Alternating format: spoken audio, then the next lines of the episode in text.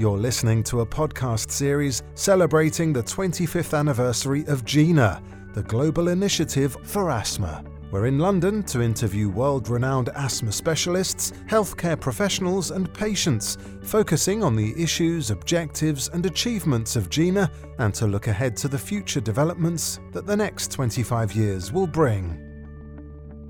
In this podcast, we're going to illustrate the importance of working with patients and representing their views at the health policy and guidelines level and talk to someone who's been instrumental in bringing together patients and healthcare professionals. He's a patient partner in the NHS and a healthcare consultant. It's Keith Allan, who's been a partner of GINA for the last 25 years. Thanks for joining us today, Keith. Thank you very much. Great to be here. Can you describe your role in GINA? Yeah, I've, I've been a what's called a partner with GINA uh, ever since it started. Uh, at that time, I was working in medical affairs uh, area of the pharmaceutical industry, and we identified then that that asthma, in particular, was a condition that was poorly understood uh, and, and, poorly managed, and th- there was a, a great job to be done in educating healthcare professionals and patients in the better management of their condition. The idea came up we identified that there was a meeting taking place actually in Toronto, uh, which we were invited to attend. And I was a representative of my company to, to go there. Ever since then, I've been able to experience the evolution and improvement in information available to asthma patients and improvement in the quality of treatment. The secondary benefit to me working in the industry in medical affairs was that it improves the level of contacts I had within the academic and healthcare area, which also allowed me to bring people together. And to me, bringing all the relevant groups together specialists, primary care physicians, nurses, physiotherapists, and patients is the way forward in better managing asthma. So you're saying it's all about partnerships, isn't it? Exchanging information, sharing knowledge, and coming together. I think it is. There's an important educational role for GINA to play in disseminating the most important recent evidence in managing asthma. That's the scientific and clinical side. But equally, there's an important role in disseminating that information through the network of healthcare professionals right the way down to patients so that patients with asthma, all forms of asthma, in all countries of the world, better understand their condition and therefore better manage their condition. I believe that unless we get to that point where patients are optimally managed and treated, asthma will still be undermanaged and people will continue to be suffering from asthma unnecessarily. We'll come to more later regarding the future, but I want to go back a bit because I said in the introduction you've been involved with GINA for 25 years and we are commemorating 25 years with this podcast series, you must have seen some incredible developments over the last quarter of a century. Yes, it, developments in the two areas developments in the science, the clinical data, the, the evidence, but also in the skills of communication and dissemination of the information itself. To me, there's still a job to be done, but I think the benefit of all of the work that GINA has been done is now being seen at the patient level. Even though the patients not, may not be aware of GINA as a body, every patient with asthma in most countries of the world will be under the guidance of a body which has reflected the guidance from GINA. And that's the important role that GINA plays. GINA, if you like, acts as a, a central strategy organization which is helping direct and implement GINA asthma strategies in countries around the world. And we were talking off air before we started this interview about how eminently treatable asthma is and how important education is. GINA is obviously at the forefront of that, but that can't be stressed enough. There are probably millions of sufferers around the world who aren't yet getting the information that could change their lives. What inspired me at the beginning, more than 25 years ago, and keeps me motivated to be working in this area, is the fact that asthma in its worst state can be a life threatening disease and can lead to a fatality. However, asthma is controllable and asthma is reversible and asthma is manageable. And GINA has as its objective disseminating important information about managing asthma optimally so that we prevent the worst scenarios. So In some of the more developed countries, the asthma message is getting through and patients are benefiting. However, as you point out, in probably the more underdeveloped or developing countries, we have a huge job to do in ensuring that the, the message not only gets to healthcare professionals, but goes further and gets to patients. Can you give us some examples of how GINA has helped in terms of patient education and self management plans? The most important way I think that I've seen GINA as a body, and I stress a patient probably anywhere in the world would not be aware of the body, GINA. What they would be aware of is the improved guidance they're receiving from their healthcare professional, which has been passed to them through the body of GINA. Every country in the world has some form of guideline or formulary for the management of asthma, and they will be benefiting from that guidance that's been passed through. To pinpoint it, that I think the most important way that a patient will have benefited from GINA is actually by understanding better their condition and understanding better what each one of their medications does and when to use them. Believe it or not, they're very fundamental questions. What is asthma? What are the medications I'm using? And how and when do I use them? But actually, most asthma patients are probably not very good at answering those questions, but that's getting better.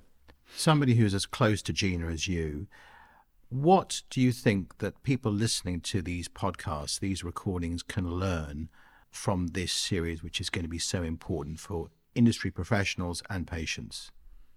I think that the fact that asthma is a very common global disorder affecting over 200 million people around the world, that asthma is controllable and is manageable given the correct diagnosis, correct treatment, and good adherence from the patient. Keith, you've seen a lot of progress over the last 25 years, but what are you looking forward to for the future? A huge amount of progress has been made, as you correctly point out, but, but, but three areas where we should continue to work very hard to improve the global, and I stress global situation in terms of management of asthma. Number one, we need to continue to analyze and publish the best available data and clinical data on the management of asthma. So the best scientific data must be available quickly and, and be available. The second point is that we must be smart at taking that information and communicating it in a language that people understand, no matter whether they're healthcare professionals, patients, whatever their language or culture. And the third and most important way is that we we should measure the impact that that's having on the management of asthma. Is it improving asthma? How can we get better at improving the management of asthma? Is it about the science, number one? Is it about the communication, or is there something that we're missing? We must be measuring the way that we are actually influencing the management of asthma. And you come from both ends, don't you? You're not only working for the NHS, you're a healthcare consultant as well, and you continue to work with patients right across the board. Yeah, I mean, I started my career working in medical affairs in the pharmaceutical industry, where the patient, if you like, is, is part of your business plan. A patient is involved in, in research and the patient is involved in using your medications. What I'm doing now is, is almost flip the coin completely. I'm working now within the health service, identifying the issues and needs of patients in care with asthma and other chronic conditions. So my role at the moment is to represent the perspective and the voice of patients on all of the hospital boards and policy committees that will affect the way that their treatment is administered or the management is administered. It's a fascinating role, and I congratulate actually the NHS for identifying that any decision that's made within the health service must be made with the consideration of the view of the patient. I think that's fantastic. So you've helped forge lots of productive relationships between patient advocacy groups, healthcare professionals, researchers, policymakers, course, uh, GINA. And this is really reflected now in the delivery of healthcare, isn't it? With that network working strongly, we will improve further the way that asthma patients are, are managed. But we must have this interconnection of the important groups involved in delivering care. The experts in, deli- in, in managing asthma, the healthcare professionals responsible for delivering it, the communicators responsible for communicating it to patients, the patient advocacy groups themselves to speak up in terms of what they want, and of course the patients who are the ultimate benefactors of the treatment. If we can keep that network alive and buzzing, then the future is optimistic for patients with asthma. And what can GINA do in the next 25 years? G- GINA has the ultimate role of not only defining what is good management and what is the state of art of managing asthma optimally, but also is in the best position to communicate that information in the most effective way and in a language that patients understand and can act upon. GINA is the ultimate way that it will be achieved. That sounds like a very big ask for GINA to take that level of responsibility. Yeah, you could say that, and that's true. But we are called the Global Initiative. So it is an initiative that will help improve the management of asthma around the world. But the important message is that GINA alone cannot improve the way patients are managed.